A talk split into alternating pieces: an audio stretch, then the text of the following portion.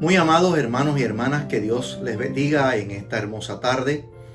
Este es el pastor Héctor Santiago, pastor de la Iglesia Cristiana Hispana, discípulos de Cristo, ubicada en la ciudad de Castleberry, en la Florida. Como todos los jueves, queremos acompañarte en esta hora y compartir consejos de la palabra del Señor. Hemos estado hablando en las últimas semanas acerca del tema del perdón. Iniciamos eh, con el pasaje del Salmo 51 y del Salmo 32. Dos pasajes sumamente interesantes en los que David eh, solicita el perdón de Dios. Le ruega y le dice, ten piedad de mí, oh Dios, conforme a tu misericordia. Y ciertamente el pasaje nos va llevando poco a poco en la experiencia de transformación donde él confiesa, se arrepiente y el Señor le otorga eh, el perdón que él tanto necesitaba. Necesitaba que Dios lo restaurara, lo limpiara, volviera a despertar en él la presencia de su Espíritu Santo la semana pasada estuvimos hablando acerca de el perdón que nos debemos unos a otros, sea porque hemos sido ofendidos por alguien o tal vez porque nosotros hemos ofendido a alguien. Qué importante y qué necesario es ese perdón también. Perdón entre familiares, padres, hijos, hijos y padres, amigos, a veces hermanos en la fe, vecinos compañeros de trabajo, amigos de la escuela, de la universidad, en fin, en diferentes escenarios, eh, todos, eh, en alguna que otra ocasión tendemos a tener momentos ¿verdad? difíciles donde podemos chocar eh, con el carácter o podemos chocar con ideas, pensamientos.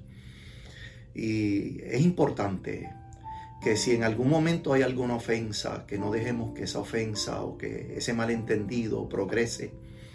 Y la escritura nos dice que es necesario que antes que caiga el sol, así lo dice la escritura, antes que caiga el sol, debemos arreglar eh, algún malentendido que haya habido. ¿Cuántas veces el Señor le dijo a Pedro hasta 70 veces 7, queriendo decir indefinidamente? Por eso hemos estado afirmando la importancia del perdón, porque no es una opción, sino es un deber y, es una necesidad. Y hemos estado también mencionando cuán importante es que, que podamos tener una conciencia tranquila, una conciencia limpia, descansada, donde podemos hablar la verdad en amor, donde podemos eh, perdonar y recordar la ofensa en la línea en que haya sido, pero recordarla sin, sin animosidad. Recordar el evento o la ofensa sin, sin ningún sentimiento de, de venganza o de ira. La escritura nos va llevando, ¿verdad? Nos va llevando a través de esa experiencia y nos va diciendo que cuán importante es que hablemos la verdad en amor y que tengamos la oportunidad de expresarnos sin ocultar ni, reservar nada, porque es importante que en, el proceso de sanidad eh, podamos expresar lo que sentimos desde lo más profundo de nuestro ser, de modo tal que todo lo que en algún momento pues nos afectó o lo que nosotros hayamos dicho o hecho, pues de igual manera podamos eh, limpiar el camino de escollos, de, raíces de amargura que, tenemos que arrancarlas. Y en la tarde de hoy vamos a hablar acerca del perdón que eh, personal, ¿verdad? Lo, lo difícil que a veces se hace perdonarnos a nosotros mismos. A veces venimos cargando con errores que hemos cometido en algún momento de nuestra vida y venimos cargando con esos errores o con esas ofensas o con, o con esa mala intención que posiblemente eh, nos, lleva cautivos, o sea, nos cauteriza la mente y, nos cautiva, ¿verdad? No, no, nos deja ser libres ni felices. Y yo recordaba un pasaje eh, que lo encontramos en el Evangelio de Mateo, en el capítulo 26. Y es un pasaje que nos invita a recordar a Pedro. Pedro, uno de los discípulos, esos discípulos que anduvieron con Jesús. Y Pedro tenía un carácter volátil, como a veces nos pasa a todos, ¿verdad? Eh, a veces eh, nuestro carácter se altera y, cuando nos alteramos o cuando eh, decimos las cosas sin pensar, podemos ofender.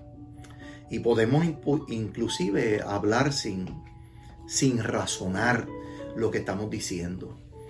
Y dice la escritura que en un momento dado eh, Pedro, eh, cuando a Jesús lo atrapan, cuando a Jesús eh, se lo llevan para sentenciarlo, el gobierno romano y las autoridades religiosas de la época, dice que, dice que Pedro estaba sentado fuera en el patio.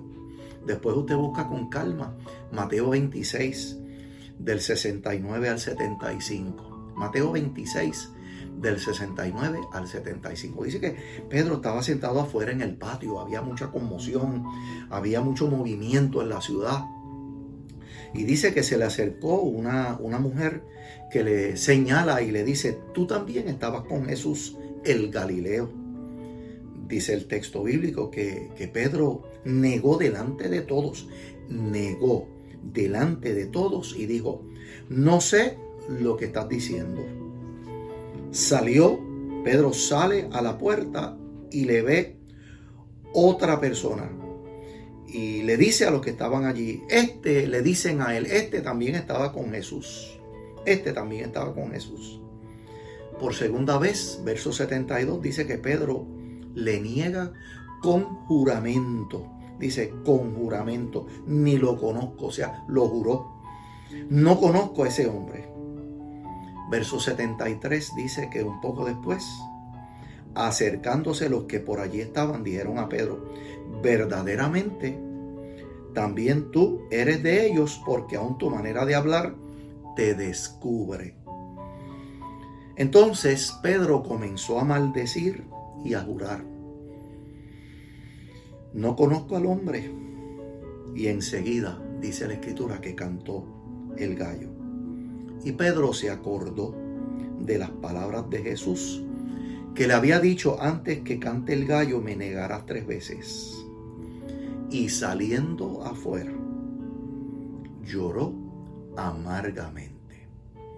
Lloró amargamente. Lloró amargamente porque recordó que en un momento dado, anteriormente, él le había dicho a Jesús, aunque todos te abandonen, Pedro le dijo, yo jamás te dejaré. Yo jamás te dejaré. Por eso es que Pedro llora amargamente. Llora porque, porque negó conocerlo. Lo negó. Su deslealtad, ¿verdad? Su deslealtad yo entiendo que debió, debió ser sumamente difícil de soportar en su conciencia. Eh, Máxime cuando le había dicho yo, yo no te voy a abandonar. Pedro prometió y no cumplió.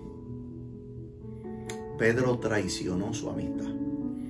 Y muchas veces, pues, en nuestra vida cotidiana, eh, afectamos relaciones, afectamos, dañamos, laceramos, maleamos relaciones que pueden ser incluso con familiares cercanos. Por eso decía, al principio puede ser una relación que, que, se afecta con un padre, con, con un hijo, con el esposo, con la esposa, con un vecino, con un familiar, con un hermano, con un compañero de trabajo.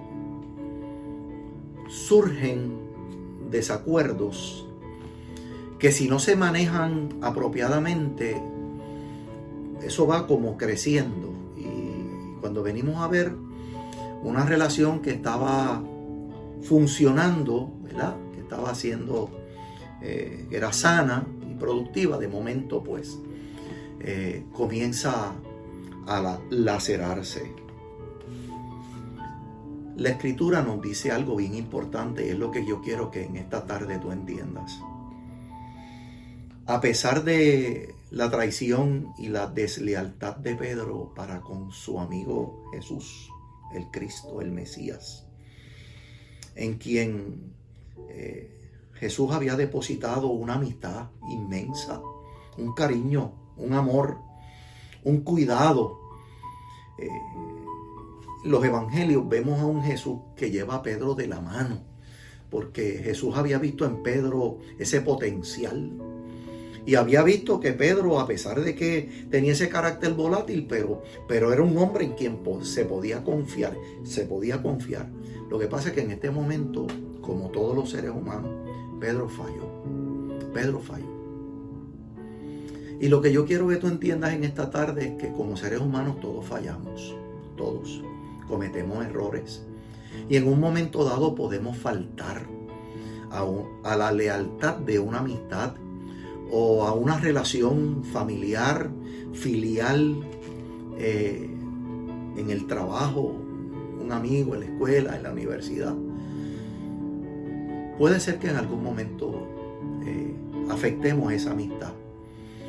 Pero es interesante que, que el texto bíblico nos dice que Jesús, después que resucita, se le aparece a sus discípulos.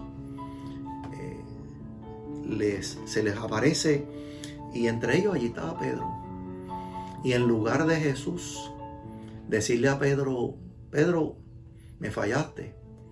En vez, en lugar de decirle, Pedro, yo, yo te lo dije, pero, pero sin embargo no me escuchaste. Jesús no hace nada de eso. Jesús sencillamente lo restaura. Restaura su amistad. Restaura su relación.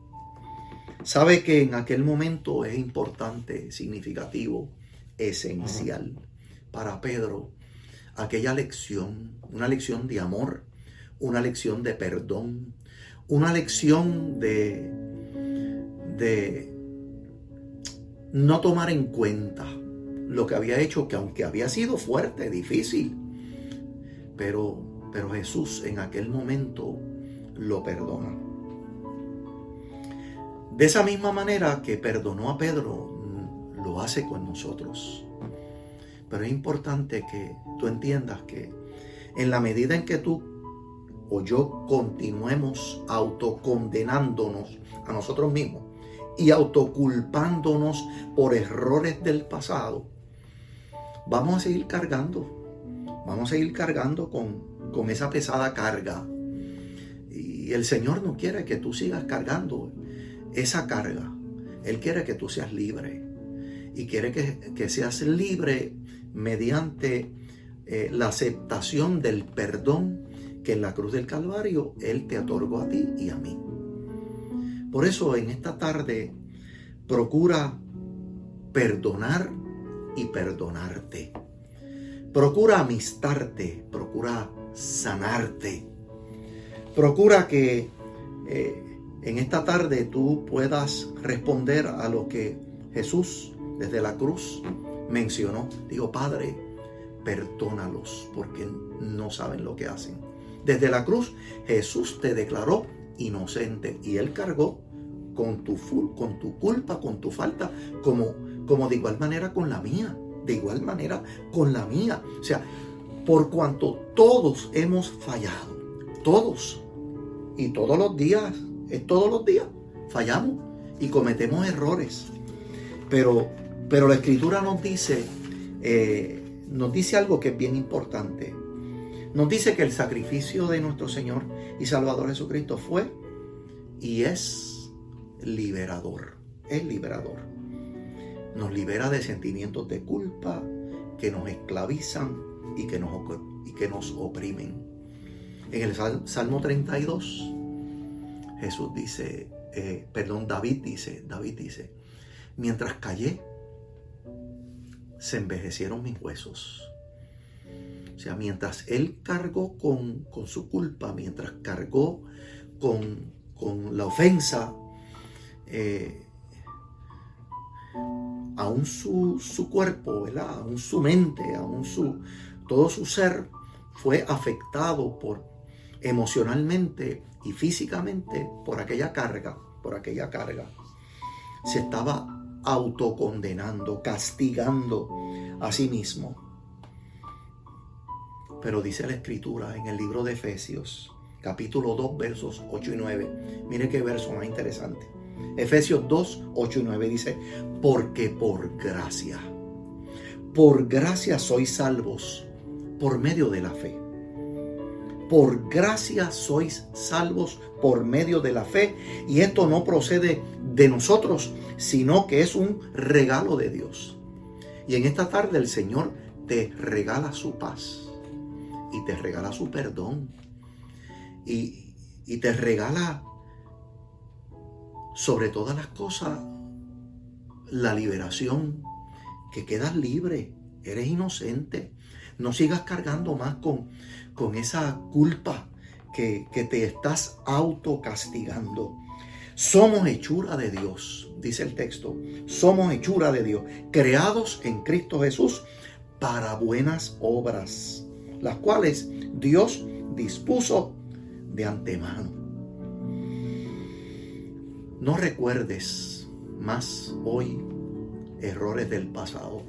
Tráelos a la cruz deposítalos en la cruz de Cristo y camina. Camina, reconoce que hay que enfrentar el problema, la situación y que, y que solo Cristo te puede sanar y te puede perdonar. Has pedido perdón, has confesado tu culpa, le has expresado al Señor cómo te sientes y en este momento permite que su perdón el perdón de Dios sane tu alma, tu corazón y tu mente. Y tú puedas sentirte libre para seguir amando y para seguir perdonando. Porque no será la última vez. No será el último, el último encuentro con alguna persona que tengas que procurar hacer tu parte. Hazla. Haz tu parte y deja que el Señor sane tu corazón y puedas descansar tranquilo. Hemos estado diciendo una y otra vez, en paz me acostaré y asimismo dormiré, porque solo tú, Jehová, me haces vivir confiado. Descansa feliz en esta noche. Deja que esa carga de errores de tu pasado, el Señor te libere de ella y puedas en esta noche dormir tranquilo. Procura sanar tu corazón y procura sanar la relación. Que Dios te bendiga.